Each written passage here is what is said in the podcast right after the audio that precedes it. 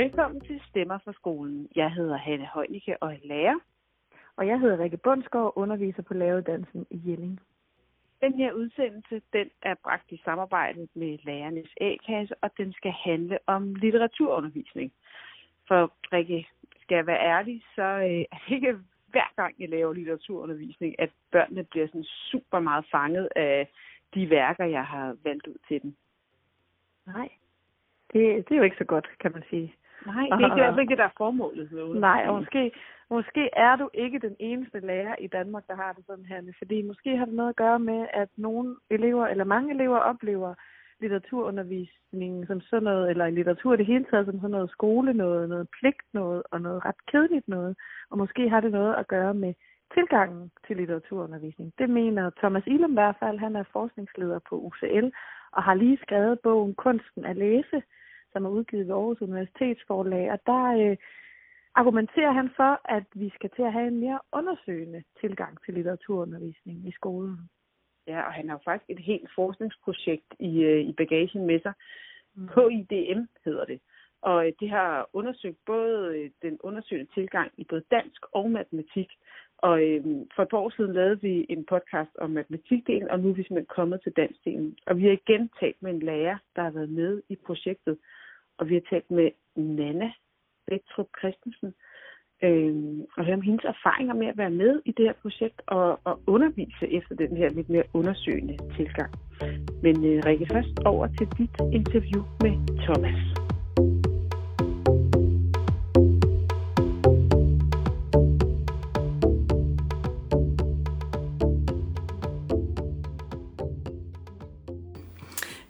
Jo, du er jo kendt som en, der i mange år har beskæftiget dig med litteraturundervisning og litteraturdidaktik, og du har udgivet øh, procesorienteret litteratur pædagogik og kognitiv litteraturdidaktik, som mm-hmm. nogen måske kender. Og i den nyeste bog, som vi tager udgangspunkt i i, i dag, den, den hedder Kunsten at læse. Mm-hmm. Der argumenterer du for det her med den undersøgende litteraturundervisning, og hvorfor mm. det er det, vi skal til at have lidt mere fokus på i skolen. Øh, og du præsenterer også øh, nogle resultater fra et forskningsprojekt, du har lavet i den forbindelse. Men inden vi går i gang med at tale om, hvad er den undersøgende litteraturundervisning egentlig for noget, så vil jeg godt starte med at, at, at tale lidt med dig om litteraturundervisningens rolle i skolen i det hele taget. Mm-hmm. Og, øh, og det første, jeg gerne vil bede dig om at svare på, det er, hvad er egentlig de vigtigste argumenter for, at vi overhovedet skal arbejde med litteratur i, i dansk undervisning? Jamen altså, det er det vigtigste argument, det er, at, øh, at litteratur øh, i det hele taget har en øh, vigtig funktion i vores liv. Øh, faktisk øh, nu her under coronakrisen, der i Frankrig, der er dengang, at de skulle øh, åbne kritiske funktioner igen, mm. der noget af det første, de åbnede, det var boghandlere. Ja.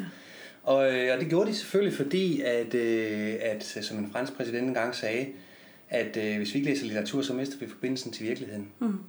Og der tror jeg, at, at, at en, en udfordring er jo, at, øh, at der er nogen, der nogle gange opfatter litteratur som noget, der får os væk fra virkeligheden, ja. og en eller anden fantasiverden. Men, men jeg tror, de har fat i noget i Frankrig, at det er faktisk en kritisk funktion. Altså, vi skal åbne apoteker og biblioteker og boghandler samtidig, fordi ja. ellers så mister vi øh, forbindelsen til virkeligheden. Ja. Når det er sagt, så, så er der jo andre æstetiske tekster, der også kan bidrage til det. Ja. Altså, der er, jo, der er jo også fantastiske film, og der er... Og, øh, og der er grafiske romaner osv., som der ligger i, i, i sådan et eller andet øh, felt, som vi bredt kan kalde æstetiske tekster. Det er også mm. det tekstbegreb, vi arbejder med i vores undersøgende tilgang. Ja, ja. Øhm, men, men der er et eller andet helt særligt der ved litteraturen, og, øh, og man kan se her de seneste år, der, øh, der, der er man begyndt at forske en del i, hvad betyder litteratur egentlig for sådan noget som empati mm. og øh, øh, for forståelse i forhold til, til mange andre perspektiver. Og man kan sige på en måde, er det jo ikke nyt, at litteraturen netop kan det. Mm.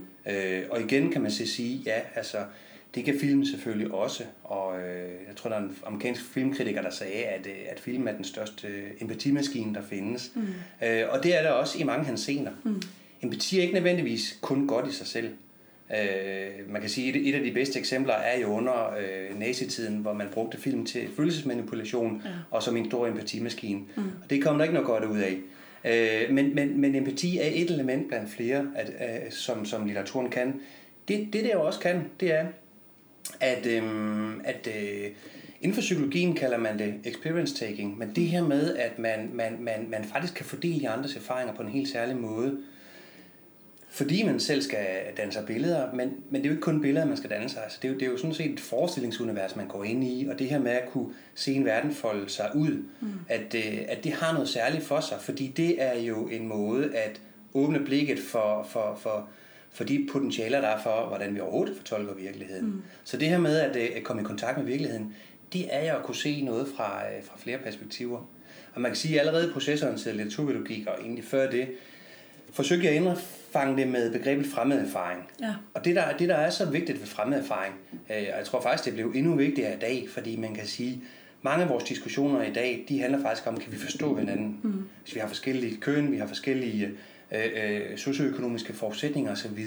Der er så mange ting, som der øh, kan stå i vejen for at forstå hinanden. Mm. Derfor er, er fremmed erfaring, det tror jeg hele tiden har været, men, men den er i hvert fald ikke blevet mindre vigtig, for egentlig at kunne overskride sig selv mm. og, øh, og se noget fra en anden side.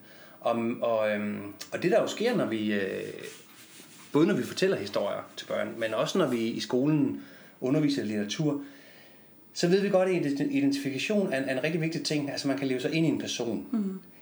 Så når man langsomt udvikler sin sans for litteratur, så begynder man også at kunne fornemme, hov, der, der, der er flere personer i en tekst, man kan leve sig ind i. Ja de er måske ikke altid enige, måske har de forskellige perspektiver. Mm. Og der er sådan en anden udvikling inden for det, hvor man kan sige, du, du, den, den, den, den vilde indlevelse i, i hovedpersonen, som man virkelig kan identificere sig med, det kan godt være, det er den umiddelbare, men langsomt begynder man at forstå øh, øh den der, de der følelsesmæssige relationer. Mm. Øh, og meget den gode børne- og handler jo netop om perspektivskifte, ja. hvor, man, hvor man det ene øjeblik øh, så falder verden sammen, fordi at, øh, åh nej, og de andre vil ikke snakke med mig mere osv. Mm. Og, så, øh, og så i næste kapitel, så, så skifter det, og så mm. viser det sig, om det vil de godt alligevel, mm. hvis der sker øh, øh, øh, de rigtige ting, for de begynder at snakke med hinanden. Mm.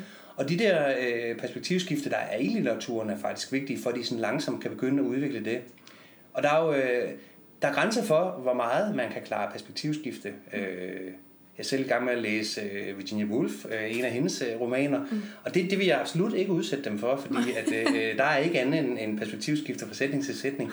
Okay. Men, men, men det, der er jo det fantastiske, og det er faktisk også noget af det, vi har undersøgt, da vi, da vi forskede i det, ja. det var, at de her perspektivskifter, at vi faktisk skal begynde at lave nogle kompetencetester, der siger noget om, at de er i stand til det. Ja. Fordi se noget fra flere vinkler, det, det er jo, det, så er man allerede godt på vej. Ja. Det næste det er, kan du finde tegn i en tekst på, at der rent faktisk øh, øh, er, er grund til at se det fra flere vinkler. Ja.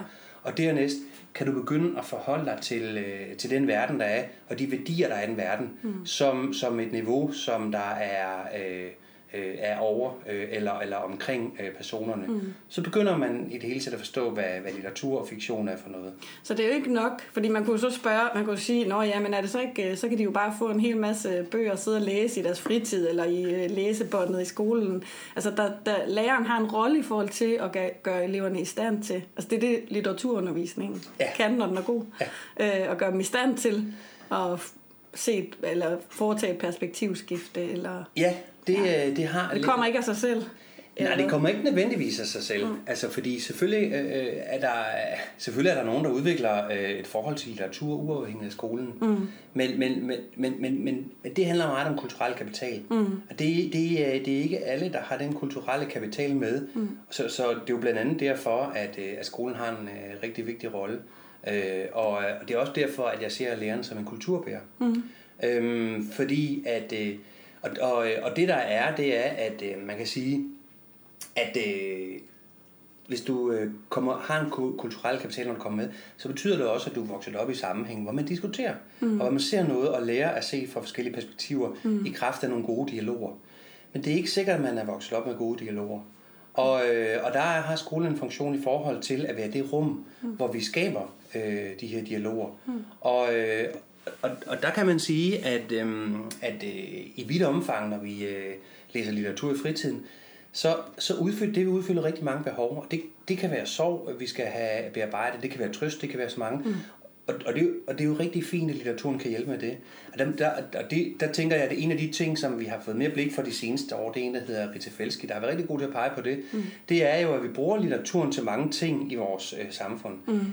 Og det kan så være, at vi lever i en tid, hvor vi måske øh, indimellem glemmer, hvad litteraturen rent faktisk kan. Mm. Øhm, og der er det jo vigtigt, at skolen er, er, og, og, og lærerne af den kulturbærer, der så holder fast i det, og så peger på, at øh, jamen altså, hvis det er ved i fritiden, og man har udviklet sig på den måde, så kunne det jo godt være, at man var i en øh, læsekreds, det kan være, eller en litteraturkreds. Det kan mm. være, at man, man på, på anden måde indgik i nogle, nogle kulturelle diskussioner. Men det er jo fordi, man så var en del af en kulturel offentlighed. Mm. Det er ikke sikkert, man er. Rigtig mange mennesker bliver ikke del af den offentlighed, fordi at, øh, det er ikke det, de vokset op med. Mm. Og det er jo derfor, at, øh, at øh, skolen har en dannelsesfunktion her. Mm. Og, øh, og så kan man så sige, at, at det læreren så, øh, altså en meget vigtig ting er så selvfølgelig at få valgt nogle tekster, ja. der kan hjælpe lidt på vej. Ja. Og det, det er jo netop tekster, der ikke skal være alt for fremmedartede, ja. men de skal heller ikke kun være øh, øh, ren øh, identifikation. Nej. De skal, de skal øh, på en eller anden måde skal de balancere mellem øh, det, det, det nære og, øh, og det indlevelsesmæssige på den ene side, og så noget fremmedartet på den anden. Det er ikke ja. altid let at vælge teksterne, men øh, Nej, det er det ikke. Det kan være, vi kommer ind på det senere. I din, øh, i din bog, Kunsten at læse, der, der bruger du Norge som eksempel på, på en litteraturundervisning, du ikke er så meget fan af. Ja. Formalistisk kalder du den. Øhm, og du, du beskriver blandt andet, hvordan at der er meget fokus på, på, på genre. Der, er meget, der, der mangler litteratursamtaler, der er ikke øh, så mange elevbidrag og så videre. Men hvis du nu, nu har du været en del klasselokaler også mm. i, i Danmark. Øhm, den, den forskning, du henviser til, kommer som sagt fra Norge, men hvis du skulle kigge på litteraturundervisning i Danmark, som den ser ud nu, er den så meget bedre end det, øh, der foregår i Norge, eller, eller, eller hvad tænker du? Altså nu er du lærer, der lytter til det her, selvfølgelig, ja. men jeg synes godt, man må jo godt øh, også være kritisk over for Ja, men det er klart. Selv. Hvad, altså hvad det, det? Det, det er jo rigtigt nok, at det er altid lettere at skal ud på Norge, ikke? fordi så, så kan vi altid tænke, ej, sådan er vi ikke i Danmark. Mm. Øhm, Nej, jeg tror, jeg tror, at vi har nogle af de samme udfordringer. Øh, og, det er jo, og det er jo heller ikke de norske lærer, øh, øh, som jeg i sig selv kun er kritisk overfor, men, men, he, men, men det, der er sket med dansk faget. Mm. Øh, og, og i Norge har de lige været skridt foran os i forhold til nogle, nogle udviklinger, øh, som vi også har i Danmark. Mm. Og, øh, og man kan se, at der er nogle af de samme øh, træk herhjemme. Altså man kan blandt andet se det i den undersøgelse, der blev fremlagt for DPU for et par år siden, der hedder Ledermiddelens Dansk Fag. Ja. Den, den peger på nogle af de samme elementer. Mm. Øhm, de var så ikke ude at undersøge praksis, det har man så gjort i Norge, så derfor ja. kan det jo være interessant nok at så se, hvad, hvad, hvad er det egentlig, der er på færre. Mm. Og for mig at se, så, øh, så handler det om, at øh, genrepædagogikken, der jo kom fra Australien og, og, og New Zealand, mm. øh, den kom jo som en reaktion på noget. Ja. Den kom på en reaktion på, øh, på det, en der hedder Bernstein kaldte usynlig pædagogik. Mm. Sige, nu skal vi have en mere synlig pædagogik, mm. øh, var så svaret. Og, og det forsøgte man så ved at sige, okay, øh, når vi så underviser i tekster, hvad, hvordan er det så, vi synliggør, hvad det egentlig er, vi underviser i. Og, øh, og der kom genre til at, at spille en rigtig stor rolle. Mm.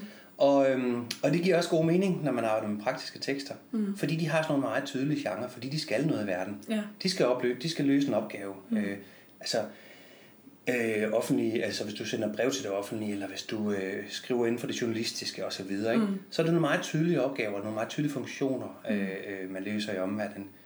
Litteratur og andre stiliske tekster, det er anderledes med dem. Ja. De, øh, de spiller en helt særlig rolle i det private, i intimsfæren, øh, øh, øh, hvor, øh, hvor, det, hvor det jo langt højere grad handler sig om at, at, at leve sig ind i et æstetisk univers. Hvis vi begynder at, at, at lave genreundervisning i dem, så, øh, så har vi ikke de der tydelige funktioner ude i omverdenen at, at, at læne os op af. Og det der så sker, det er, så har vi kun teksternes form i sig selv. Ja. Og så bliver det formalistisk. Mm. Og så ender det med, og det der er det allerstørste problem, det er, at, at der var en fransk filosof for nogle år siden, der, der, der sagde, at øh, genre findes slet ikke. Det er jo bare en abstraktion. Og det er egentlig for at sige, at, at, at, at... Hvad sagde du? Jeg siger, at det er noget, vi har fundet på.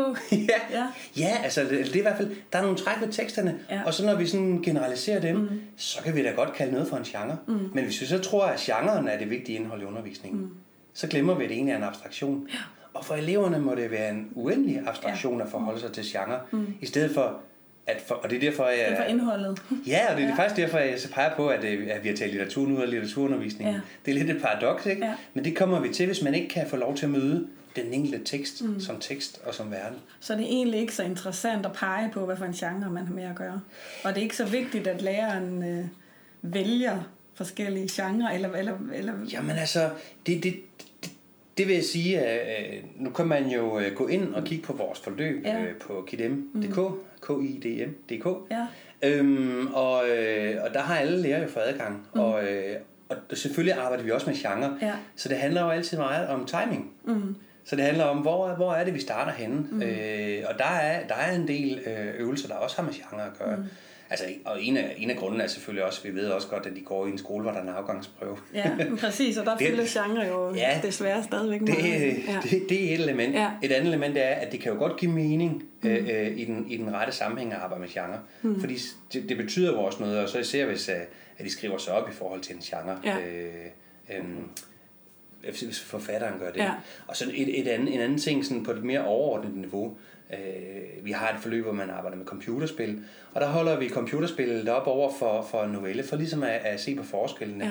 Og det er egentlig fordi, at der er nogle gange nogen, der har kommet til at fremstille sig om, at, at computerspil, arbejde computerspil er lidt det samme som arbejde litteratur. Ja. Det er det absolut ikke. Nej, Det, det æstetiske tekster begge to, det kan man godt opfatte det som. Ja. Men, men, men der er stor forskel på den måde, man skal arbejde på, fordi de vil noget forskelligt, Ja. og de gør noget forskelligt. Mm. Øh, og det hver for sig øh, kan det være fint nok. Mm. Men, men, og det er klart, der skal noget genreforståelse der til. kan man bruge begrebet for at forstå. Der, ja, der kan man. Ja, ja. Øh, men, men det der er, det er, hvis man arbejder for meget med det i forhold til forforståelsen, Ja, så, øh, så får der man et for langt tilløb, inden man møder ja. teksten. Ja. Og noget af det, lærerne, der var med i vores projekt, øh, pegede allermest på, det var, at eleverne kommer faktisk meget hurtigere til teksten, end de plejer. Ja. Og det er fordi, der har været en tradition for at arbejde meget med forforståelse. Mm.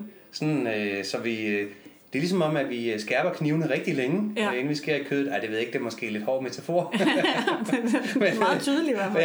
ja, øhm, og, øh, og der, vil vi, øh, der går vi ret meget hurtigere til bidet. Ja. Egentlig også fordi, hvis de selv skal være med til at udvikle den her faglighed, mm. så, øh, så skal vi passe på med at, at lave det, jeg kalder forvægt. Ja. Så skal, vi, øh, så skal de ret hurtigere opleve indholdet. Mm. Og, så, øh, og så er det, vi fagligt kvalificerer dem afsætte det. Så de skal hurtigt i gang med teksten. Det skal de faktisk Ja, ja. Og, og det, derfor betyder tekstvalg så meget. Ja. Fordi de, øh, de skal hurtigt øh, fanges ind. Ja. De skal engageres. Ja.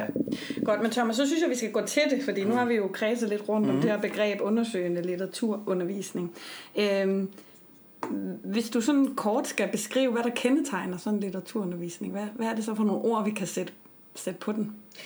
Ja, men altså, man kan sige, allerførst, så øh, overhovedet at kalde det undersøgende. Mm. Øh, det, er jo, det er jo noget, der er jo meget interessant, for man kan, kan jo sige, i, i vores læreplan for, for dansk, der bliver undersøgelse også brugt som begreb. Ja. Så man kan så sige, der, der var allerede en opmærksomhed over for, at øh, nu skal vi ikke kun opfatte det som en analyse af noget, vi skiller af. Nej. Nu skal vi faktisk opfatte det som noget, vi kan, kan undersøge. Ja.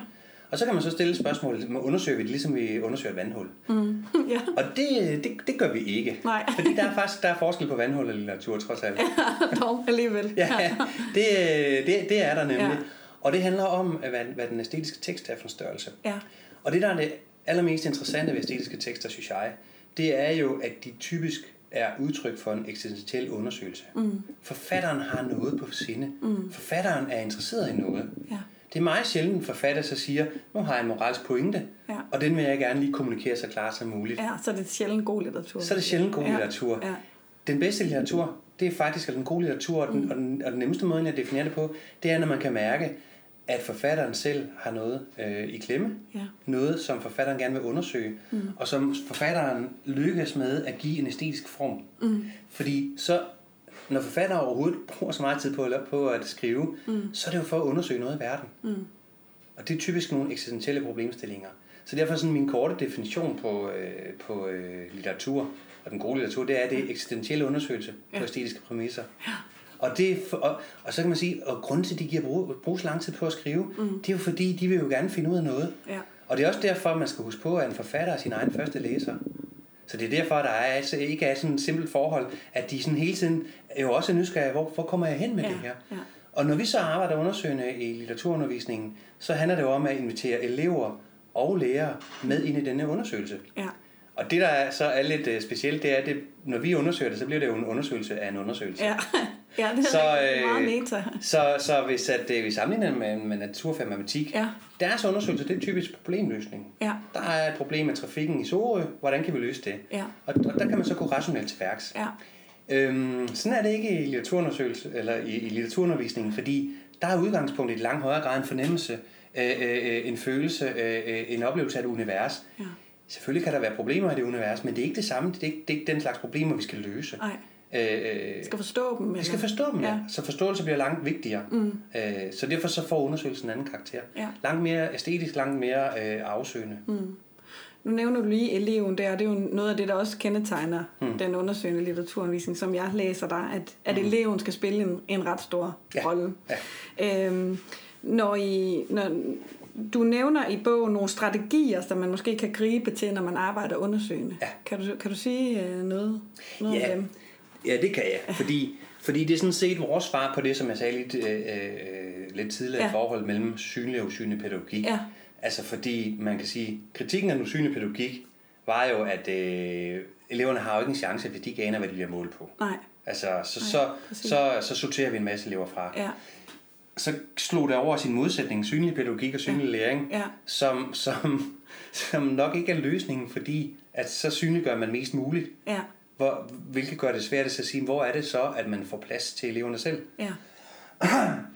Øh, vores svar, og, og især mit svar her, mm. det er jo, jamen altså selvfølgelig er der nogle ting, som vi er nødt til at arbejde tydeligt med. Ja. Vi skal have et fagsprog, der skal være nogle begreber, der skal være nogle strategier. Ja. Spørgsmålet er, hvordan er det så, man skal møde dem? Mm. Og øh, et af de svar, der har været øh, i nogle år, det er sådan set, at det skal så være direkte undervisning. ja. Øhm, det tror jeg også, det skal i et eller andet omfang, mm. men ikke kun. Altså og, ikke- direkte undervisning i litterære begreber, tænker du? Eller, eller? Ja, ja, og, det skal, og det skal det ikke være først, men, det, men det, det, det er der jo mange, der har været Ja. tilhængere af. Ikke? Så at sige, nu øh, har vi et fagligt mål, mm. og, øh, og så skal vi undervise i de her faglige begreber, eller de, Ja. her, fag, eller de her genrer, Ja. eller de her læseforståelsesstrategier. Ja. Tilgangen til for eksempel læseforståelsesstrategier er jo typisk, at nu, sætter, nu underviser vi direkte i dem, mm. sådan så du får nogle begreber til at håndtere din læseproces. Ja. Øhm, det er sådan en meget, meget eksplicit tilgang. Ja. Og det der er udfordringen, det er jo, at sprog og tekster er slet ikke så struktureret, som vi gør dem til, mm. når vi behandler det på den måde. Nej. Altså, arbejdet med litteratur og med sprog i det hele taget, er ikke uden videre en eksakt videnskab, Nej. kalder man det. Det er faktisk i langt højere grad hermeneutiske videnskaber. Det vil sige, det er nogle fænomener, som ikke er så struktureret. Mm. Så hvis vi lader som om, de er så struktureret, når vi underviser, og underviser direkte i dem, så, øh, så, så giver vi ikke eleverne det, der skal til, når man møder et fænomen, man ikke har et, et, et klart hold om. Så derfor så, det vi så gør, det er så at sige, jamen de skal have nogle strategier. De har sådan lidt anden karakter end læseforståelsesstrategier. Ja. Fordi læseforståelsesstrategierne, de er, de er især udviklet og, og, og velegnet til praktiske tekster, Ja. hvor man arbejder meget tydeligt med forforståelse, og de skal sådan overvåge deres egen øh, forståelse og sådan mm. nogle ting. Men æstetiske tekster har jo netop en anden karakter. Ja. Så her, der bliver det i, i langt højere grad vigtigt at arbejde med sin oplevelse. Mm. At man rent faktisk skal, skal, øh, skal lære at opleve, mm. at udvikle sin oplevelse, Ja. skærpe sine sanser osv. Mm. Og, øh, og det vi så gør, det er, at, øh, at øh, materialet er jo bygget op omkring undersøgelsesorienteret forløb. Ja. Og det er sådan mere en grundtanke om, at når man arbejder med strategier og faglige begreber, så skal det gøres som del af en større meningsfuld sammenhæng. Mm. Og det, det er sådan et hele taget, i stedet for at forstå det som nogle byggeklodser, hvor nu får de først begreberne, og så strategierne osv., og, Ja. og så når, så når de har øh, været på øvebanen et stykke tid, så må de så møde de rigtige tekster. Kan de få en hel tekst? Så kan de få en hel Ja, ja. tekst.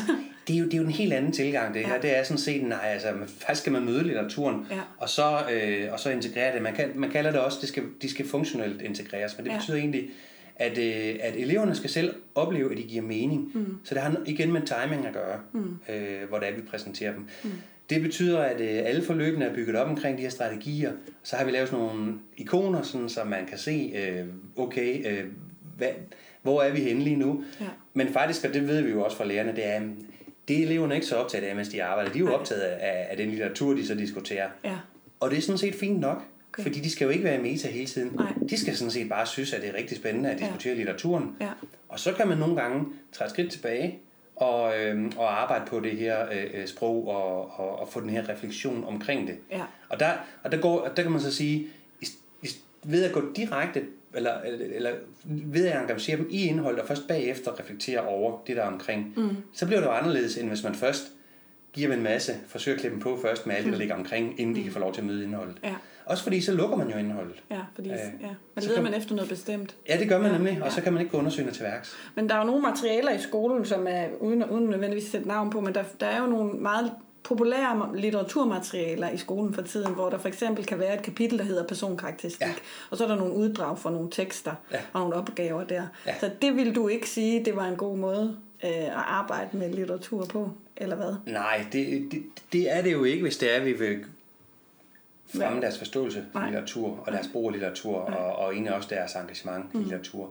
Altså, det er jo en god undervisning, hvis de skal klare sig godt til en test eller en afgangsprøve. Ja, fordi, øh, ja. Men jeg synes jo, der er, vi har andre øh, formål. Skal man kunne noget efter skolen? Ja, ja. Der, der er andre formål med, med dansk undervisning. Ja. Jeg kan godt forstå det, det, det er sådan i mange øh, øh, læremidler, fordi at man kan sige, at som fagpersoner, der kender vi jo synsvinkler, eller vi kender jo øh, øh, personkarakteristik, mm. Og, så, øh, og, så, og så, så kan det jo være besnærende, når man så ser en sådan relativt, en forholdsvis bes, præcis beskrivelse af det, Ja. og så tænker, jamen det skal eleverne så have. ja. Så skal man bare huske på, at de har ikke så meget hægtet op på, når de får den beskrivelse. Nej. Så det er faktisk, igen, det er også en meget abstrakt beskrivelse. Ja. Nu skal de have indenfra eller udefra syn og så Ja. videre. Ikke? Ja. Og så siger man, det, det er faktisk nogle ret abstrakte størrelser, ja. hvis det er der, vi starter. Ja. I stedet for at starte med noget, der er indholdsmæssigt og anskueligt for dem, mm. og gå den anden vej rundt. Betyder det, at begreberne, øh, de her litterære begreber, de helt forsvinder ud af litteraturundervisningen? Nej. Eller kan de godt have plads som nogle fagbegreber, der, der, der opstår i, i de her diskussioner, eller som læreren introducerer Jamen, til? Eller? De, jamen, de, de har stadigvæk plads, Ja. og de har også en vigtig plads. Mm. Øh, og det, det handler sådan set om, at de begreber, vi har i et fag, at det, at det er også noget af det, der gør, at vi får kvalitet i faget hen over tid, og vi kan være i diskussion. Øh, så det handler mere om, hvordan at man inkulturerer i et fag. Mm. Øh, fordi hvis, øh, hvis vi tager vores materiale ved øh, DK, der har, vi, øh, der har vi lavet et fagkatalog, Ja, der præsenterer øh, fagbegreber. okay. Øhm, og det var der flere grunde til. Mm. Øh, der var, altså vi, vi kunne jo se, når vi, øh, når vi undersøgte eleverne, mm. øh, at, øh, at der var nogen, der var mere mestringsorienterede i forhold til at mestre det her med at øh, fortolke en, en tekst. Ja. Og der var mange andre, der var mere præstationsorienterede i forhold til Ja. at kunne redegøre for begreber, Ja. fagbegreber. Ja. Øhm, og, øh, og vi har ikke nogen forestilling om, at vi lige kan ændre elevers motivationsstruktur på kort tid. Nej. Og deres motivation, det kan jo skyldes alt muligt i, der, øh, i deres baggrund, men også den undervisning, Ja. de har været en del af Ja. hidtil. Ja. Øhm, så derfor så, øh, så, så var det ret vigtigt, at der også var et fagkatalog. Mm. Så hvis man var meget præstationsorienteret, så havde man et sted at gå hen. Ja. Så det er også et til eleverne? Altså, så Det var helt klart også til eleverne, Ja, fordi okay. det, det skal man sådan set, øh, altså, de kan jo godt have en forestilling om, at hvis det skal være rigtig dansk mm. undervisning, altså, så, noget, så kan hører der noget med. Ja, ja. Øhm, men vi mener faktisk også, at det, at det er godt at få nogle fagbegreber. Mm. Øh, det handler så igen om, at der var, der var sådan øh, nogle af de her koordinatorer, der var med, de sagde, det de oplevede nu her med eleverne, det var, at de fik anderledes øh, øh, grundlag for at forstå begreberne. Mm. Fordi så havde de først arbejdet med noget, du, hvor, hvor, hvor perspektiv og synsvinkelskift betød rigtig meget. Ja. Og når så begreberne kommer på på det tidspunkt, Ja. så, øh, så får man en helt anderledes øh, øh, funderet, øh, sådan mere substantiel forståelse af, hvad det egentlig er for et begreb. Ja. Ja. Så på den måde, så ja, begreberne, det, det, så det handler igen om timing, Ja. og hvornår, hvornår vi tager dem Hvad ind. der kommer først. Det er jo det. Ja. Og så, og så er det klart, at når man, når man efterhånden har nogle begreber øh, på plads, øh, så, vil, så vil de jo tydeligt, øh, så vil de jo selv tage det med ind, mm. når de diskuterer. Mm. De ved sikkert også gerne, hvad læreren gerne vil høre. Ikke? Ja, ja, selvfølgelig gør det det. Så øh, Godt, så, så man kan sige, der bliver også, man, altså begreberne kan jo også nogle gange bruges som en eller anden form for, for stilas, eller, Ja. ikke? Og, og de, de er der så stadig til at, til at understøtte også en forståelse af faget. som det kan de hører helt klart. Øh, det, det, der er vigtigt samtidig, det er, at, øh, at, at det er jo tydeligt, at, at, at mange af eleverne kan godt have, altså, de, de, kan, de kan godt udvikle en lede ved litteratur. Ja. Og, øh, og nu har vi jo interviewet rigtig mange af dem. Mm. Øh, når man så vækker deres begejstring igen, mm. så handler det om at møde litteraturen på en anden måde. Ja. Få den overraskelse, få chok-effekten, eller få lov til at diskutere det eksistentielle, Ja. i stedet for at øh, øh, opholde sig for meget ved de faglige begreber. Ja. Så det handler jo også om, at, øh, at øh, de skal have en rolle, mm. men, men, men det må ikke være det primære indhold. Så gør vi de faglige begreber til indhold. Ja. I stedet Ja, for præcis. egentlig. Og så må man huske, et begreb, det er jo noget, man skal bruge til at gribe noget med. Lige præcis. Men man skal også huske at gribe det. Ja, der skal også lige være plads til ja. at, at bruge Det det, det. til noget. Ja. Ja. Jeg synes, det er nogle rigtig gode pointer. Øh, og, og en spændende måde. Altså, man kunne sige, nogle gange kan det virke helt banalt. Selvfølgelig skal vi læse litteratur for at blive, altså, for at blive, få oplevelser og Ja. sådan noget. Ikke? Men, men det er nok meget godt at blive mindet om det som lærer også mm. nogle gange. Og nu, når jeg siger lærer, så er det, man kan sige, det er dem, der sidder og lytter derude, og, og det kan lyde rigtig godt, det her, også med at skifte over til, til elevens perspektiv og sådan noget. Men det kan også øh, nogle gange, tror jeg, føles som en ret stor opgave som lærer. Mm. Fordi hvad er lærerens rolle egentlig i det her? Noget af det, du også har kendt for, det er jo det her med, med, med lærerens lærerfaglige analyse, som mm. skal fylde noget. Ja. Og hvordan tænker du, læreren skal forberede sig her? Altså fordi man skal gribe elevens perspektiv og, og, og være åben over for, hvad de kommer med hver især. Men hvad fylder lærerens læsning? og lærerens forberedelse? Ja, der, der kan man sige, at altså, lærerfaglig analyse var jo noget, jeg allerede går en del ud af i procesorienteret litteraturpædagogik. Mm. Og, øh, og vi, er, vi er faktisk undervejs med øh, to bøger, der, der sådan mere udfoldet præsenterer nogle af de her perspektiver, og den lærerfaglige analyse øh, fylder stadigvæk en del. Ja. Det man kan sige, at, at, at vi har fået mulighed for her, det er at, at udvikle sådan ret omfattende materiale ja. øh, med undervisningsforløb. Mm. Og det er jo velvidende, at, øh, at, at, det, at det tager tid det her. Ja. Det tager tid at forberede en god dialog. Ja. Det tager tid at forberede et møde med, med teksten. Ja. Så derfor så, hvis man ikke øh, har mulighed for at forberede det, så bliver man hurtigt i situationen, øh, øh, kommer man hurtigt i en situation, hvor man kommer til at gribe over til det andet, hvor man egentlig udlægger teksten for dem. Ja. Øh, og det er, det er jo en gammel problemstilling. Mm. Øh, jeg tror allerede, vi Vibeke mig i sin øh, phd afhandling fra 1996, hun sagde jo, at altså, problemet med, med, med, med størstedelen af litteraturundervisningen, det er jo, at vi øh, viser dem fortolkningsproduktet, i stedet for at involvere dem i selve fortolkningen. Ja. Og så på den måde kan man sige, det her det er jo et rigtig godt bud på, hvordan vi realiserer det her med at involvere dem i fortolkningen. Ja. Men det kræver også en del af læreren. Ja, fordi at øh, på samme måde som eleverne skal arbejde undersøgende, mm. så skal øh, lærerne også arbejde undersøgende. Ja. Og, og læreren skal have et reflekteret forhold til sin egen undersøgelse. Mm. Fordi det er der åbenheden ligger. Ja. Det er jo det, at, øh, at, at øh, alle de her gode tekster, vi har med, mm. de har en fortolkningsåbenhed. Mm. Øhm, og, øh, og nogle gange, hvis man bliver fanget i en situation og skal svare på noget, mm. så kommer man til at lukke, ja. fordi man egentlig gerne vil give svaret. Ja. Men, men det vigtigste det er egentlig at øh, huske sin egen åbenhed.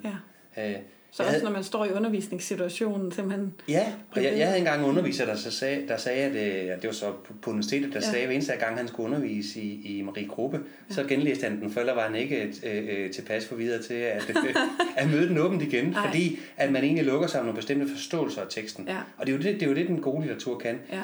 Jeg ved godt, det er uendelig svært, og det er også derfor, at vi giver nogle bud på, ja. øh, hvordan gør man så det ja. her. Og, og der, er der er jo flere elementer i det. Altså sådan en, en ting er, at, øh, at lærer selv kan lave lærerfaglige analyser. Mm. En anden ting er jo at samarbejde i, i et fagteam. Ja. Og, øh, og der, derfor har vi så lavet nogle, vi kalder det didaktiske drejebøger, men det er sådan set nogle forslag til, hvordan man arbejder i sit fagteam, ja. for egentlig øh, selv at blive åben og undersøgende i forhold til mm. litteraturen. Og der, der er det jo sådan, at, øh, at hvis vi skal have eleverne til at være åbne i deres mm. dialoger, og, og have nogle samtaleformer, hvor de, hvor de rent faktisk udforsker sammen, mm så er det nok også meget godt, at vi selv kan sammen med vores ja, det kolleger. Det. ja. det, det, er ikke, det er ikke det værste. Så det er det, det, man skulle bruge tid på i fagteamet, i stedet for at diskutere, hvad for nogle øh, det man skal købe ind til. Jamen, det er, ja. det er nemlig en rigtig, rigtig vigtig, ja. ting at bruge ja. tid på, ikke? Ja. Øh, fordi, at, øh, fordi, fordi der har man jo brug for den anden. Ja. Fordi man kan ikke, altså det, nogle gange kan det godt blive lidt ensomt at være i dialog med sig selv. Ja, det kan det altså, øhm, ja, okay. det, er, det, er, det er et af elementerne. Ja, men der ligger så også nogle, materialer. nogle materialer, som man ja. kan tage udgangspunkt i, så man ikke skal starte helt fra scratch hver eneste gang. Ja, det, det er nok... Øh, det er med det. Det så, kan man nok ikke som lærer i disse tider jo heller, vel? Der er nej, også noget helt praktisk. Der er noget praktisk omkring, ja. hvor meget tid man har til sin ja. forberedelse. Ja. Øh, og det er selvfølgelig også det, vi forsøger at imødekomme. Ja. Men, men så er det jo vigtigt, når man går ind og, og bruger nogle af vores forløb, mm. at de er jo et stillads. Ja. Man skal altid huske at pille stilladset ned. Ja. Fordi at, øh, at lærerne skal selv undersøge, ja. men det skal eleverne også. Ja. Og, og, og der er tanken jo, at de gradvist overtager øh, deres egen undersøgelse. Ja, ja. det er spændende. Mm. Øhm, jo, nu, nå ja, vi, vi snakkede på et tidspunkt, du nævnte lige øh, fællesmål for dansk. Og, ja. og du i din bog, Kunsten at læse, der er du ligesom mange andre jo i disse tider, mm. kritisk over for målstyring, og det du også kalder synlig læring ja. i vores snak her. Øhm, når, når jeg læser det, så, så bliver jeg nogle gange lidt øh, bange for, at det modsatte, ligesom det modsatte til usynlig læring mm-hmm. var synlig læring, mm-hmm. at det modsatte til at kritik af målstyring kan blive ingen mål. Ja. Og, øh, og du nævnte det selv nu, men spørger jeg dig alligevel, fordi fællesmål for dansk, som den ser ud lige nu, der bruges mm. jo nogle af de samme øh, begreber, som vi bruger i undersøgende mm. litteraturundervisning. Ja. Oplevelse, indlevelse, undersøgelse, fortolkning, vurdering og perspektivering. Det er faktisk nærmest øh, de mm. samme mm. ord. Stemmer det ikke meget godt overens med sådan en undersøgende litteraturpædagogik? Eller, eller hvad tænker du i forhold til mål for dansk? Og jo, altså jeg vil sige det på, jeg vil sige det på den måde, mm. at øh, man kan bruge den undersøgende tilgang som en fortolkningsnøgle mm. til, øh, til læreplanen, ja. til fællesmål. Ja. Øh, og det er jo især selvfølgelig øh, fortolkningskompetence. Ja. Der står helt centralt, og det er så også derfra, du nævner. Ja, det er, der, ja, ja, det er den del af fællesmålet. Ja, ja. ja. Om, om, om, det, det, det, det spiller godt sammen, mm. men det er også en særlig måde at fortolke det på. Ja. Dengang, at vi satte hele projektet i gang, øh, der var læringsmålsstyringen på sit, på sit øh, højeste. Ja. Øh, så derfor så, så gjorde jeg en del ud af, når vi præsenterede for, for, øh, for lærer, ja. at sige, hvordan er det så, vi forstår mål? Ja. Og, øh, og når jeg kritiserer, nu jeg tror jeg bruger udtryk som skrue ned for læringsmålsstyringen ja. og for oplevelsen ja. Ja, og erfaringen, ja. øh, så er det jo lige så meget den måde, at det også blev praktiseret på i kommunerne. Ja.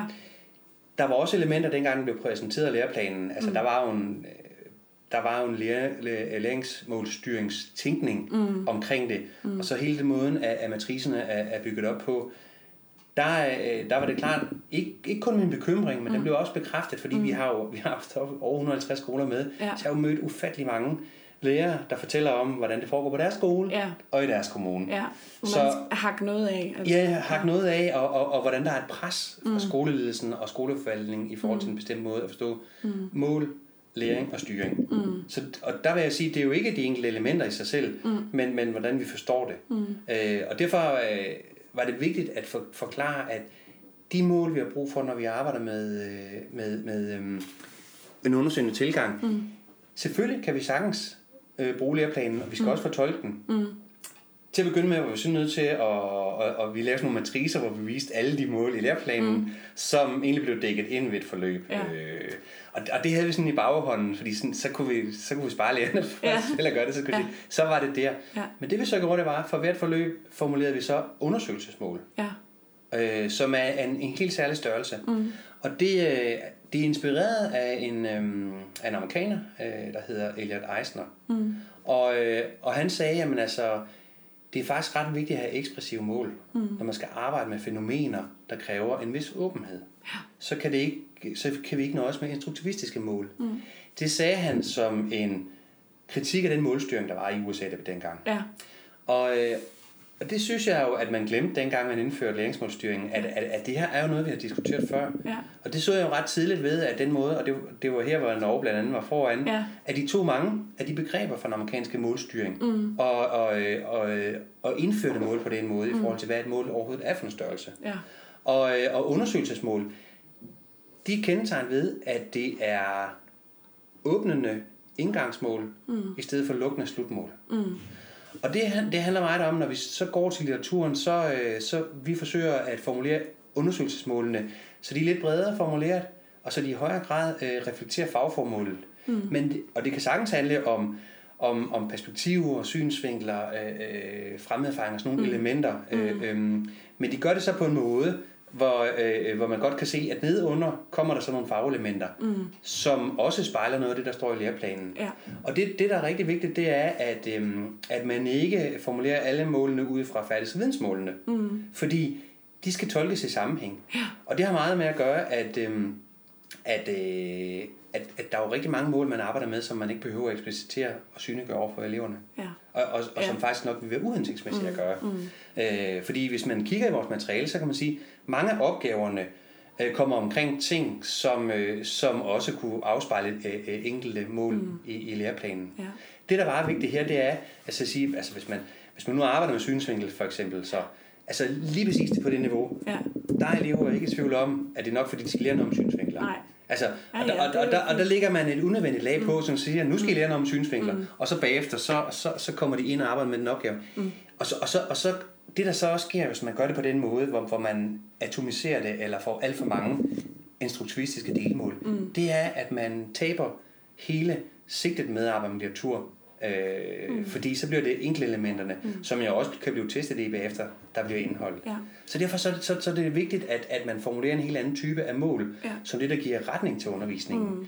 som lærer skal man så øh, være klar på, at den måde, at øh, et forløb er bygget op på, den progression, der er, det reflekterer selvfølgelig mange af de færdigheds- og videnselementer, mm. vi, øh, vi vil have, de skal tilegne sig. Ja, og det er jo fint at vide også, at den undersøgelse, undersøgende litteraturpædagogik i virkeligheden, jo kan man sige, taler mm. meget ind i det dansk mm. fag, der også er beskrevet ja. i, i fællesmål, at det ikke er en modsætning, som man skal argumentere en hel masse for. Ja, ja, altså, det, det, hvis det, der nu er nogen i kommunen, eller, Jamen, eller helt- skolelederen, der spørger, kan vi, øh, kan vi være det bekendt i forhold til, Ja, hvad ja, ja, ja helt ikke? sikkert. Mm. Altså, så de ved, at det, og det er jo meget interessant, fordi dengang jeg præsenterede det, og det er jo efterhånden mange år siden, der var lige sådan kort tid efter, altså var der meget læringsmålstyring, Ja. så, så siger de jo også øh, i ministeriet og andre steder, at ah, men det er sådan, de hele tiden har opfattet det, og det, sådan Ja. vil de gerne have det jo. Ja. Øh, og, og, og når jeg så stadigvæk har noget kritik af, af, af den her styringslogik, der mm. er, så er, det for, så er det fordi, jeg siger, det kan godt være, at de siger det, mm. men det er i hvert fald ikke, hvad lærerne har oplevet i skoler og kommuner. Nej. Og, og der er man jo under et, et vist pres i forhold mm. til, at det skal være legitimt, hvordan man underviser. Mm. Og det er også derfor, at det er ret vigtigt, at man i fagteam diskuterer det her med, Ja. hvordan er det meningsfuldt, vi arbejder med mål. Ja. Øhm, Ja, fordi mål er stadig vigtigt. Ikke? Altså, fordi jeg tænker, vi, nu, nu kritiserer du en skole, som er, er meget præget af målstyring, mm. og den formalistiske måde at arbejde på. Men Mhm. Ja. jeg har selv været lærer før, mm. at der var meget fokus på målstyring. Og det er Ja. ikke, fordi jeg tænker tilbage til en nødvendigvis en litteraturundervisning, der så meget anderledes ud. Eller som, altså, så man skal også, jeg tænker, at vi, vi, det er spændende med den her proces, mm. at vi flytter os og, Ja. og husker at mål. Ja. At, det- at det ikke er enten eller, ikke også? Det Og at verden klart, heller og, ikke øh, nødvendigvis Nej, jeg ved ikke, om du og, synes, om du øh, tænker, at litteraturundervisningen var meget, altså, var bedre før, at vi fik målstyring? Eller, Altså, eller har du... øh, i, øh, i kunsten at læse, der har jeg faktisk eksempler på, at, øh, at det ikke fordi, jeg tror, det var en gylden tid Nej. øh, på et eller andet tidspunkt, Nej. øh, hvor jeg også kritiserer noget af det, der var før målstyring. Ja.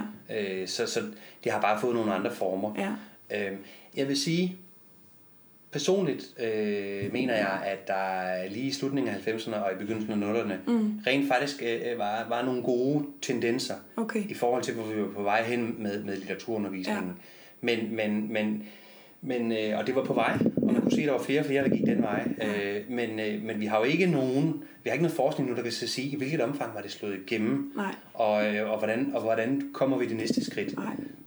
Øh, så derfor så, øh, vi skal ikke forhærlige det. Mm. Altså det, det er jo ret vigtigt, at, øh, at arbejde øh, og kunne og have et sprog omkring den her faglighed. Ja. Det, det er helt klart. Ja. Ja.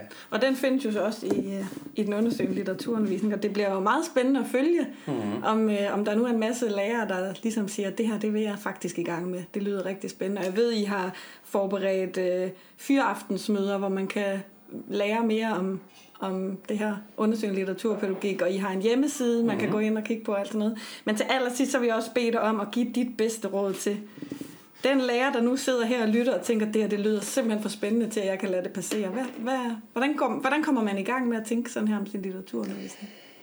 Altså et godt sted at starte selvfølgelig at gå ind og orientere sig på, øh, på hjemmesiden, Ja. eller, eller, Eller læse læse en kunsten at læse, Ja. eller komme til en af vores øh, fyraftensmøder. Ja. Men ellers så vil jeg sige, i relation til bogen er der øh, nogle refleksionsspørgsmål. Ja. De fylder kun lige en enkelt side. Ja. Og det er faktisk et forslag til nogle øh, til otte øh, til otte punkter, eller til otte pejlemærker, kan vi sige, ja. i forhold til, hvordan man arbejder med det her. Okay. Og så er det formuleret som spørgsmål, sådan, så man øh, kan tage det med ind i sit team og diskutere det. Ja. Øh, og de, jeg kan lige sådan kort sige, altså det første, det er engagement. Ja.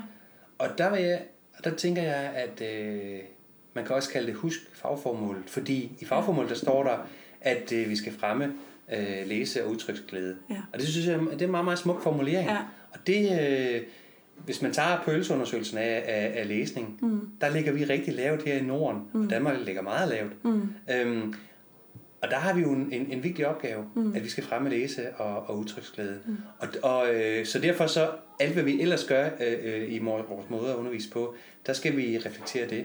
Og engage- engagement gælder jo både lærere og elever. Ja. Altså, så det, de, man skal jo også arbejde med sin forløb på en måde, så man selv bliver engageret. man selv synes, det er fedt. Ja, Mm. og det er derfor, den er så personligt skrevet en bog, for det Ja. egentlig handler om, hvis vi skal det, at vi kan kun smitte andre med engagement, hvis vi selv er engageret. Ja. Og der er en anden dynamik, der er ret vigtig, mm. øh, hvad det angår. Og så selvfølgelig så have, have, vælge tekster og tilrettelægge det på en måde, så eleverne får mulighed for at engagere sig. Mm. Også fordi den, det engagement i sig selv er, er langt vigtigere øh, end de enkelte fagelementer. Ja. Fordi det er sådan set forudsætning for, at man kan tilegne sig det på den måde. Mm. Og så ellers så øh, nævner jeg en, en, en, en lang række af de her øh, væsentligste elementer, altså hvordan, altså, hvordan, hvordan, hvordan forholder vi os til den dialogiske, det, det dialogiske fællesskab, og, og, og hvordan er det, vi skal tænke forløb, for at de bliver undersøgelsesorienteret. Mm. Og noget, noget af det, som jeg lige sådan vil fremhæve, det er sådan noget, jeg kalder det styret åbenhed. Ja.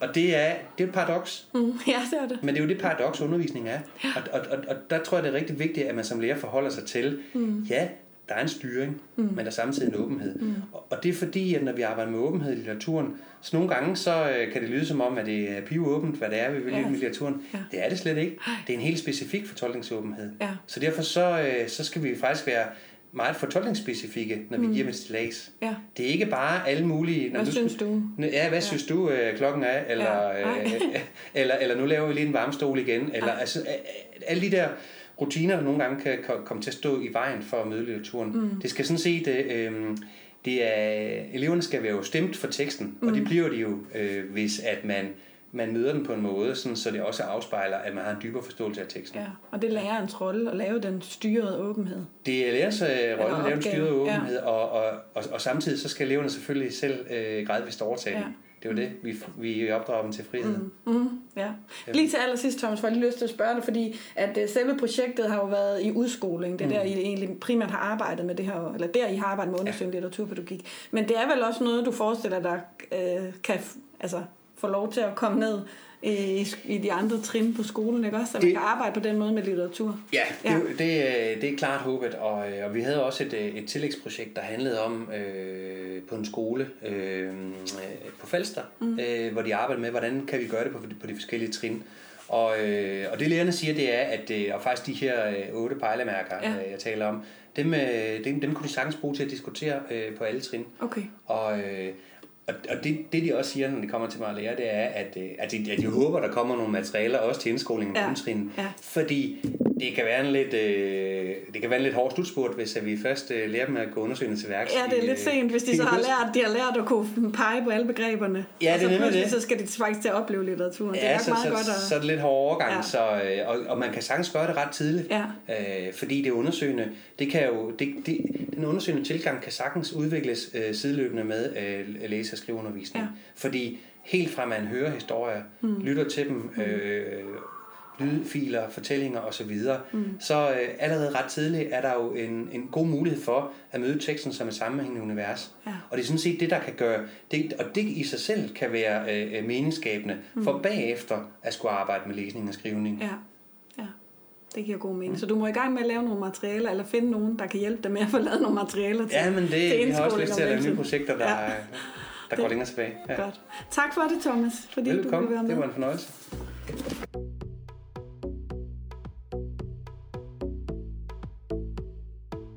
Og vi er kommet ud til dig, Nana.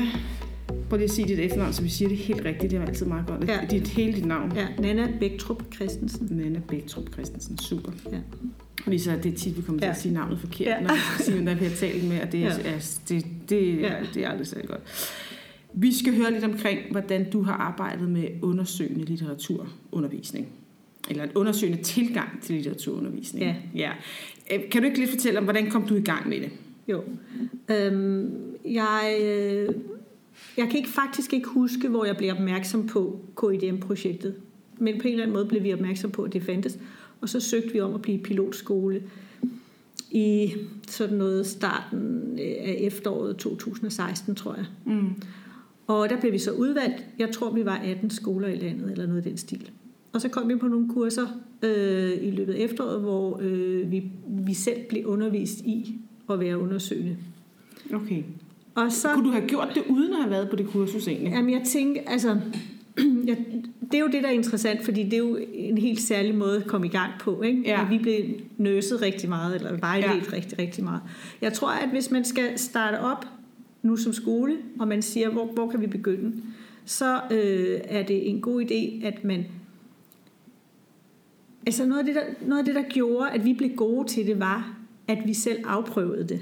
Mm. At vi ikke bare læste os til, hvad er undersøgende litteraturundervisning, men at vi faktisk sad i lærergruppen og havde læst en tekst sammen, og så prøvede at være undersøgende. Altså prøvede at løse de opgaver, som KIDM-projektet havde lagt op til, at eleverne skulle arbejde med. Okay, altså så den der fælles forberedelse. Den der fælles forberedelse blev faktisk til en eller anden undervisning af hinanden, hvor vi selv afprøvede, hvad er det, vi vil have eleverne til. Ja. Sådan, så man fik en eller anden oplevelse af, hvad er det egentlig, de skal Fordi så bliver man også opmærksom på de der små, altså forskellen i de to tilgange.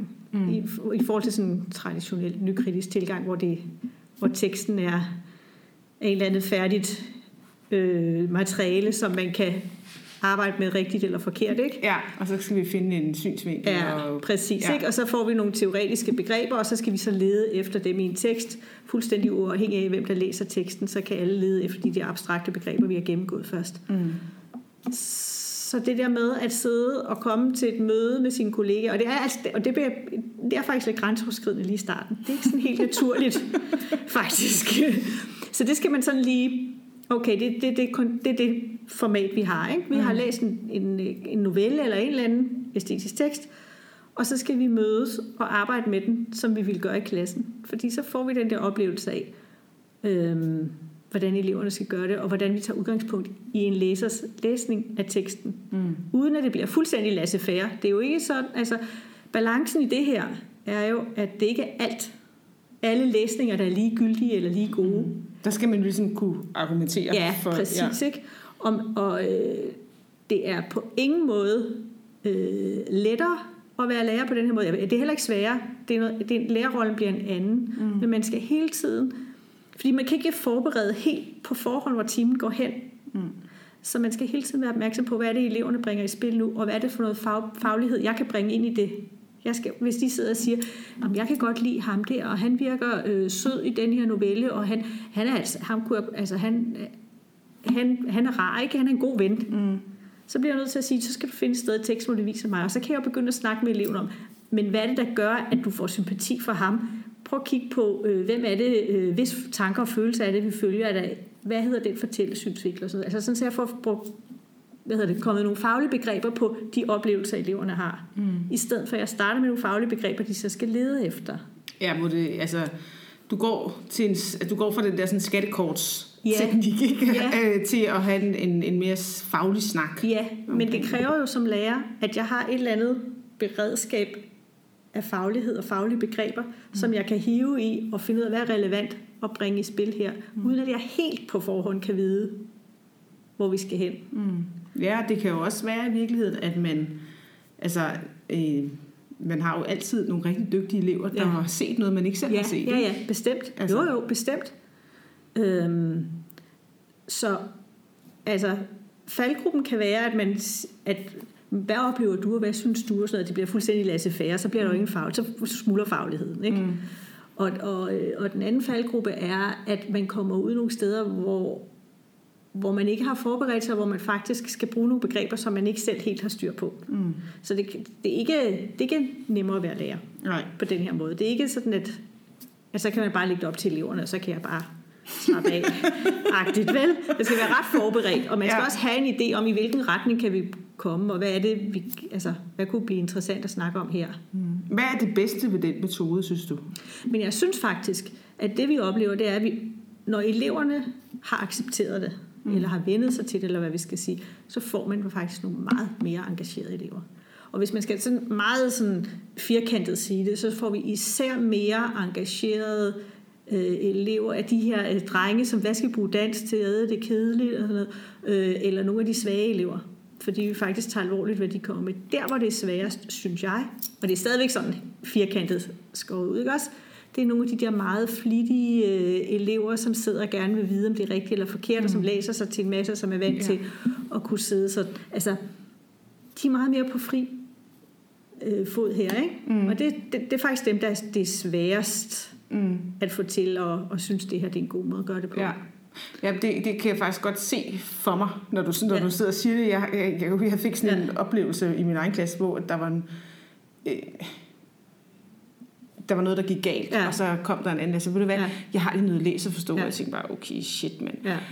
Og de elskede Ja. Der var en stor gruppe, der bare Ja. synes, det var det fedeste Ja. ever, og de efterspurgte det hele tiden, så Ja. vi havde det som sådan en kasse, hvor de Ja. kunne gå op og Ja. tage det, hvis de lige Ja. havde brug for en Ja. break, så kunne de tage Ja. sådan noget læse og forstå. Det vi kalder værdige opgaver, hvor man ikke har sådan helt dårlig samvittighed, men hvor man tænker, okay, så bliver min tid frigivet til, at jeg kan hjælpe nogle andre. Ja, men og det Ja. var, jeg kunne godt forestille mig lige netop den gruppe af Ja. elever, ja. som, som elsker den der, Ja. yes, den er færdig, Ja. videre. Præcis. Ikke? Men, men der, hvor, der, hvor man øh, skal finde nogle greb som lærer, det er at finde de rigtige igangsætter, altså hvor er det, vi skal starte for at finde deres nysgerrighed eller deres oplevelse, mm. altså skabe den der motivation fra start. Ikke? Og en af de ting, som, var, som KIDM gjorde ret systematisk, og som vi, som vi øhm, gjorde, som tog, tog meget til os, det var det her med kun at give dem et lille bitte stykke af en tekst til at starte med. Ja. Altså hvis de skulle læse en novelle, øh, det er jo meget klassisk, at man gør det, mm. så kun give dem første afsnit, eller de første, det ved jeg ikke, 5-10 linjer, ikke? Mm. Og så øh, få dem til virkelig at komme tæt på, fordi det er jo også en af de ting, der er i KIDM-projektet, det er, at de skal meget tættere på teksten. Altså, vi har arbejdet her for nylig med øh, den novelle, der hedder I bor der meget pænt af Thomas Korsgaard, Ja. øh, hvor de fik de første fem linjer, øh, som øh, beskriver øh, to drenge, der kommer hjem til den ene og smider deres skoletasker. Og den der beskrivelse af den ene skoletaske, hvor der er hængt hundehår fast i velcroen, og den blev bare smidt på gulvet, og den anden, der havde en fin ny skoletaske med strop til saftevandstunken og sådan noget, ikke? Øh, så var det sådan noget med, hvor gamle er de her drenge? Hvis man har saftevandstunk med på sin skoletaske, så kan man måske snakke om, hvad alderen er. Hvor godt kendte de hinanden? Mm. Ikke? Mm. Øhm, hvor var de henne? Hvad var situationen? Altså sådan, så det specifikt handler på det tekststykke, de handler om. Mm. De har fået udleveret og læst, og omvendt er så åbne, så eleverne selv skal tolke det mm. ud fra det, det, de får. Og så kan man jo sige, det må vi jo så se, om vi bliver klogere på, når vi læser resten af teksten. Nu har ja. I nogle, nu har I øh, nogle antagelser ud fra det, I har læst, og så prøver vi at holde øje med det, og se, om vi kan blive klogere på det undervejs. Mm. Så det, det der med at finde ud af, hvad er det, vi skal give dem først, for at vække deres nysgerrighed mm. eller deres oplevelse. Ja, fordi man kan jo også, altså, øh, jeg har oplevet det mere end en gang i min, Ja. som lærer, at, at der simpelthen er mange elever, der ikke rigtig helt forstår, hvorfor skal de læse litteratur. Ja, Altså, sådan, det, det giver Ja. ikke rigtig mening for dem. nej. Øh, de vil gerne bruge dansk til at kunne formulere sig, Ja, til at kunne gennemskue en tekst på internettet, Ja. eller sådan et Ja, eller andet. Øh, men, men sådan noget reelt litteratur har de måske lidt svært Ja. ved, hvad, hvad det giver dem. De Ja. læser kun i skolen. ja. Ja, det gør de næsten alle sammen. Ja, det er næsten man. Ja, ja, det er meget, meget få børn, ja. der bliver tvunget af det Ja. ja. deres forældre, for det man skal man tvinge dem til. Ja. Og så kan man jo håbe måske, og det er måske sådan lidt drømmetænkning, og alligevel så kan man jo håbe, at denne her måde at læse litteratur på, at det bliver interessant for dem. Mm. Måske. I hvert fald, hvis vi bare fik lidt flere til at læse. Ja. ja, fordi der er jo... Øh, altså nu... Øh, det, det er jo sådan en helt anden mm. snak, men, men der er jo en strømning i, i, i poesi, for eksempel, med Mm. meget politisk poesi Ja. ja. her, for eksempel, Ja. ja. ikke? Og, og meget, også meget socialrealistisk, faktisk. Ja. Altså sådan, Ja.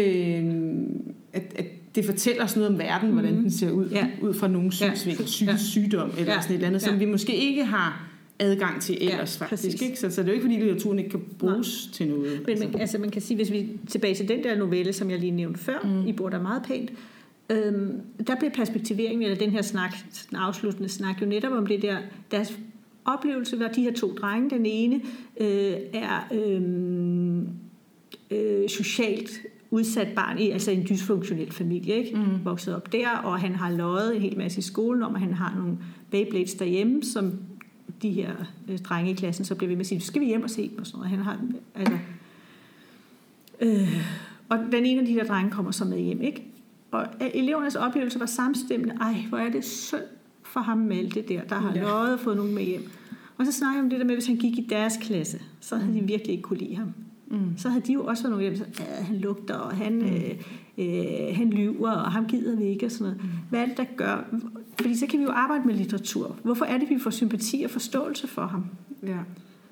Øh, og der kom vi til at snakke rigtig meget om fortællesynsvinkel øh, i den der novelle, ikke? Jo, jo, og det er jo øh, i virkeligheden er det jo også lidt nemmere at have den snak med eleverne, fordi det er jo svært at tale med elever i sin klasse. Jeg prøver, at I holder ham her, mm. lille Brian Præcis. udenfor. Men det er jo Og det, litteraturen kan. Ja, ja, og det, altså, der kommer jo Ja. en, en, en snak om det, kan man Ja. sige. Øhm, hvad hedder det? Jeg kunne godt høre, hvordan, altså det her er en måde, altså hele projektet er- omhandler både matematik og dansk, Ja. og vi har lavet en podcast om matematikdelen Ja. af det for et par år siden, Ja. og nu har vi Ja, nu laver ja, så om ja, ja. danskdelen. Har det, den her metode smittet ligesom af på, på din anden undervisning ud over Ja. dansk? Hvis jeg skal sige noget om, hvordan det påvirker min undervisning generelt, Mm. så kan man sige, at Øh, jeg bliver mere opmærksom på, at eleverne selv er en del af deres læring. Altså de selv skal gøre sådan nogle overvejelser, nogle tanker, opstille nogle hypoteser og blive nysgerrige. Ja. Øh, og så arbejde ud fra det. Og at min lærerrolle bliver en anden i forhold til så at putte fagligheden på med udgangspunkt i det, de selv er nysgerrige på. Mm. Og det, det er jo sådan lidt idealiseret, når jeg siger det sådan. Ikke? Ja, For det er jo ikke altid, godt, det kan lade sig gøre. Nej, nej, nej. Men, men, øh, men det er tit noget med, også i andre fag, at starte med at give dem et eller andet lille snas af noget, for at vække deres nysgerrighed. Mm. Eller gøre dem nysgerrige på noget. Sige, hvad undrer jeg her? Hvad kunne vi, hvad kunne vi arbejde videre med? Mm. Og selvfølgelig på forhånd have nogle idéer om, hvad, hvad er det vi, hvor skal vi hen, ikke også? Mm. Det er jo ikke, alle veje er ikke lige relevante. Mm. Så på den måde synes jeg, at det har påvirket mig, at slippe eleverne mere fri til selv at være undersøgende. Og hele tiden sige til dem, når de stiller et spørgsmål, så bliver I nødt til at gå tæt på mm. og undersøge det. Men altså, det er jo sådan en, en Google-generation, ikke? Altså, Mm. det er jo tit, så stiller de spørgsmål, så går de på Google, og så finder de et svar, så de er kritiske, og så er Svaret det. her. Ja, Ja. ikke også? Jo, jeg tænker også Så- mere den der, at nogle gange kan man også møde som lærer den der sådan mur af tavshed. Ja, Ikke? Altså Jo. sådan lidt, hvad undrer jeg over? ikke, Ikke noget. noget. Nej. Men så prøver jeg faktisk at være sådan lidt selvkritisk og sige, så er det måske fordi, at det, jeg har givet dem, ikke vækker nok nysgerrighed. Ja. Det er meget nemt at pege fingre af dem og sige, så må de mere på banen. Altså, jeg bliver også nødt til at tage det på mig og sige, måske har jeg faktisk ikke stillet et, øh, altså givet dem noget materiale, som er nysgerrighedsskabende nok. Nej. Altså, det, Det var et billede til mig, og ikke ja, til dem. Ja, Ja, ja. Øhm, men, men, men, det, jo men derfor sige, man- er det jo svært at sige, og, og, være- det er jo lidt postulerende at sige, nu skal I have en oplevelse, Mm. eller nu skal I være nysgerrige, eller Ja. Altså, Ja, ja, fordi de er et eller andet helt andet Ja, sted på Snapchat Ja, op i hovedet. Eller Sådan noget, ikke? ja, ja, ja, ja. Jeg tænker, at det... Altså, hvis vi lige skal samle op her med, helt imod slutningen af vores interview, det er, at det er en rigtig god idé at have det med i sin undervisning, at man ligesom giver en lille smagsprøve Ja. på noget. Ikke? Altså Ja. det her med forvagt, in, Ja. forvagt interessen og sådan Ja. noget. Ikke? Og, og så køre videre på, på det, som eleverne får ud af den Mm. interesse, Ja. den lille smagsprøve. Ikke? Er vi enige om det? Ja. Og så putte faglige begreber på, for selvfølgelig skal de have en hel masse fagbegreber. Men det skal ligesom på deres oplevelse, så de har noget at hænge fagbegreberne op på, Mm. så det ikke bliver sådan nogle abstrakte ting, de først får præsenteret, så skal finde bagefter. Ja. Ja, så fagbegrebet kommer, kommer på i den her meningsfulde, ja. altså Ja. når, det giver mening, kommer Ja, de på. præcis, Ikke? jo. Ja. Fordi jeg tænker også, det er jo ikke alle vores elever, der kommer fra et hjem med bogreol og snak hen over Nej. øh, aftensmaden. Altså, Nej. så det kræver også, at man har noget at byde på, Ja. når, man bliver, når man får stillet den her lille Ja. nysgerrighedsopgave, eller det Ja. billede, eller hvad, hvad, Ja. hvad det nu kan Men være. det er jo også derfor, vi starter med, altså nu, og nu taler vi litteratur igen i dansk, ikke også? Mm. Vi starter med at sige, hvad er din oplevelse? Jeg har godt lide ham. Altså det, det kan være nok som udgangspunkt. Ja. Eller han var dum, eller måske blev de uvenner, eller... Mm. Altså sådan, så vi starter sådan helt... Øhm, hvad skal jeg sige? Sådan helt lav... Altså uden at, være, uden at forvente noget fagbegreb. Nej, sådan lidt intuitivt, Ja, eller præcis. Ikke? Også, Ja. hvad, hvad, hvad, hvad har jeg egentlig ord i min egen verden? Og så må jeg jo som lærer prøve at putte noget mere på. Mm. Altså en af de ting, man også får med som sådan en sidegevinst, det er jo den der sproglige dimension, at, det, elevernes aktive sprog bliver øh, meget mere brugt. Ja. Prøv at komme med eksempler på det. Jamen altså, en ting er, at, at, de får et udvid, at vi tror på, at de får et udvidet ordforråd, altså at lytte til, mm. at jeg fortæller dem en hel masse, men at de selv skal prøve at formulere, hvor er det, du ser det hen i teksten, mm. og ja, vi bruger rigtig meget makkerarbejde, ikke? Sådan, så de hele tiden skal formulere over for en makker, øh, eller løse en opgave sammen med en makker, sådan så de aktivt får brugt sproget også. Mm. Ja, ja, fordi det er jo også det er jo virkeligheden meningen med gruppearbejde. Ja, ja, ja. i virkeligheden, ja. ikke? at man, at man Ja. får brugt det her Ja. sprog på den måde. Jeg Ja. tænker, hvad, da du ligesom gik i gang med at undervise efter den her Mm. metode, det er jo ikke, det er jo ikke sådan jordskred, altså sådan, men, men alligevel forberedte du dine elever, nu gør vi det lidt på en anden måde, eller? Ja, det gjorde vi. Mm. Øh, og det tror jeg også, jeg vil sige er en god idé at gøre. Nu var vi jo en del af det her pilotprojekt, så det blev ligesom sat i gang som sådan helt stort. Og det var et halvt år, hvor vi fulgte det øh, materiale fra KIDM fuldstændig slavisk i dansktimerne og sådan noget, så det var meget sådan struktureret. Det var ret omfattende materiale, vi brugte. Så på den måde, så blev det meget markeret for eleverne på det. Ja. Men det tror jeg også, hvis nu vi ikke havde været en del af et pilotprojekt, men man er på en skole til, prøver vi at tænke den her med, øh, tilgang til litteratur ind, så tror jeg også, at jeg vil snakke med eleverne om, at nu prøver vi lige, fordi de skal vende sig til det der med, at læreren ikke kommer og siger mm. rigtig forkert-agtigt, mm. eller øh, ikke... Øh, du ved, det bliver også sådan meget med, så stiller lærerne spørgsmål, så svarer eleverne, og så forventer de en eller anden form for evaluering af læreren, er det rigtigt eller forkert. Ja. Men hvor dialogen i meget højere grad øh, skal i spil. Mm.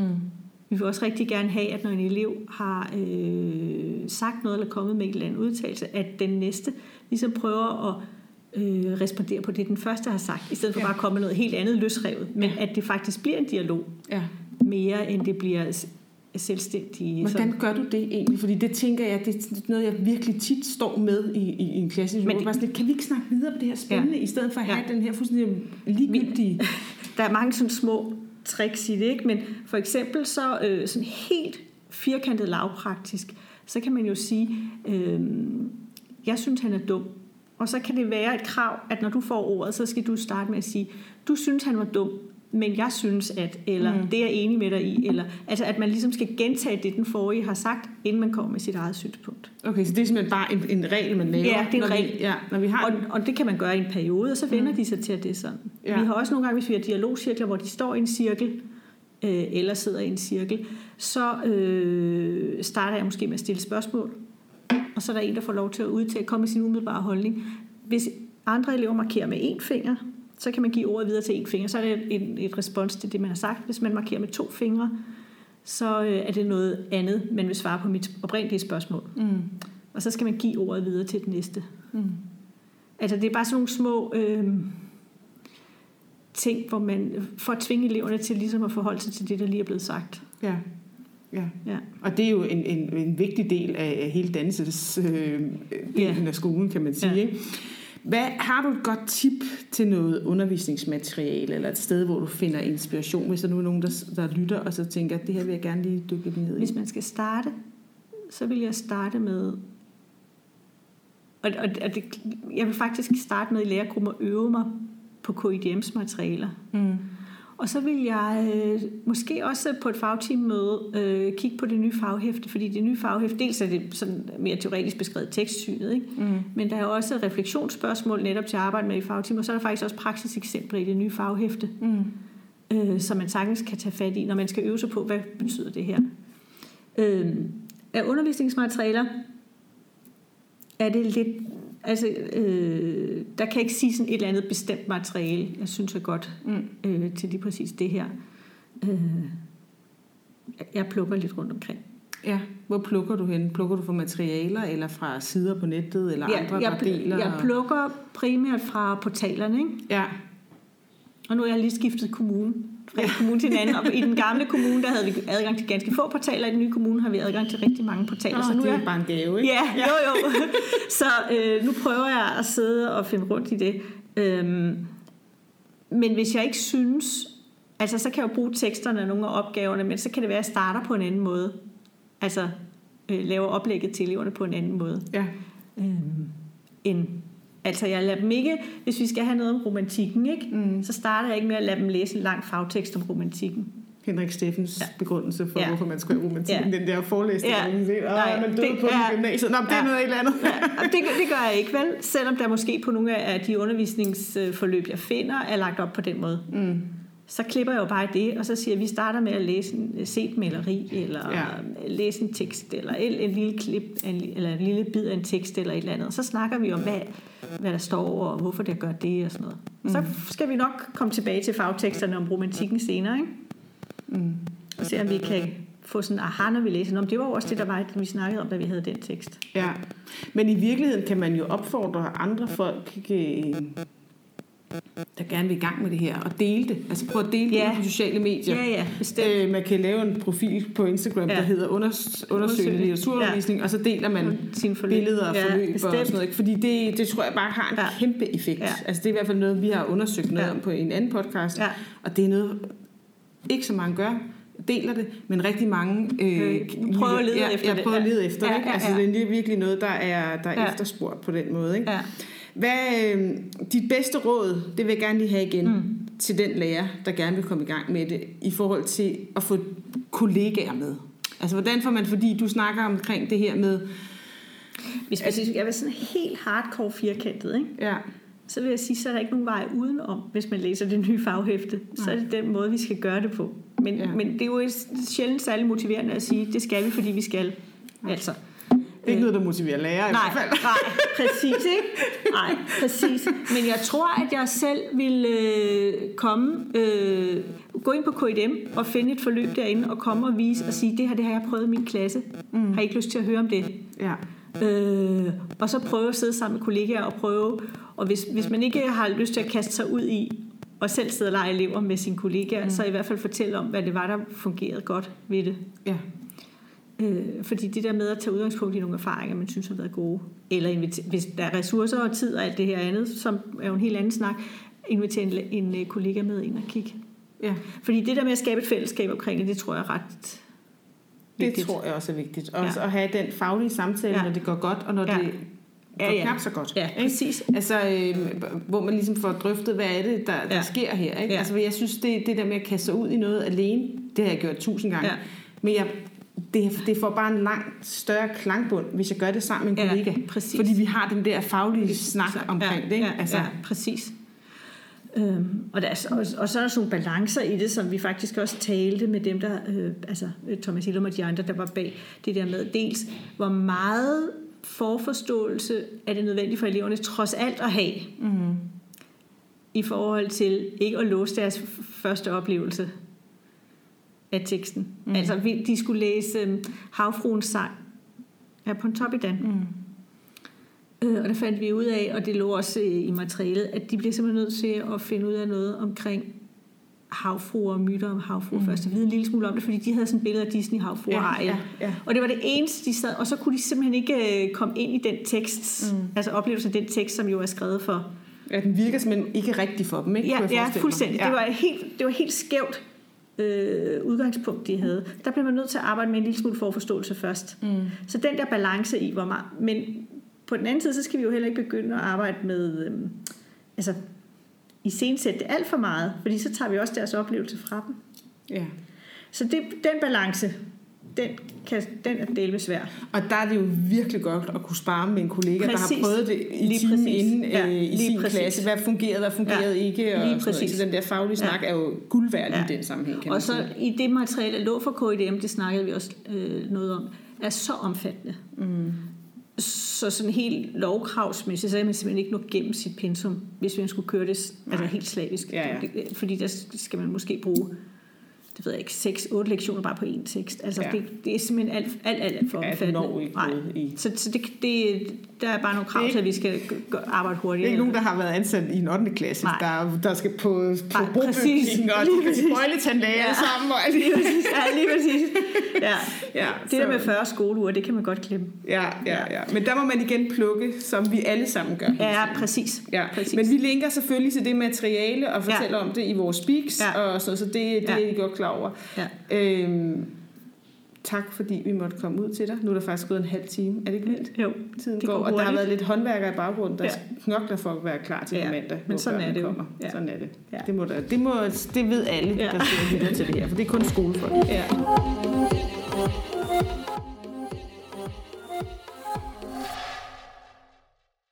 Hanne, kunne det ikke være skønt, hvis øh, den her tilgang til litteraturundervisning, den blev mere udbredt i, i skolen?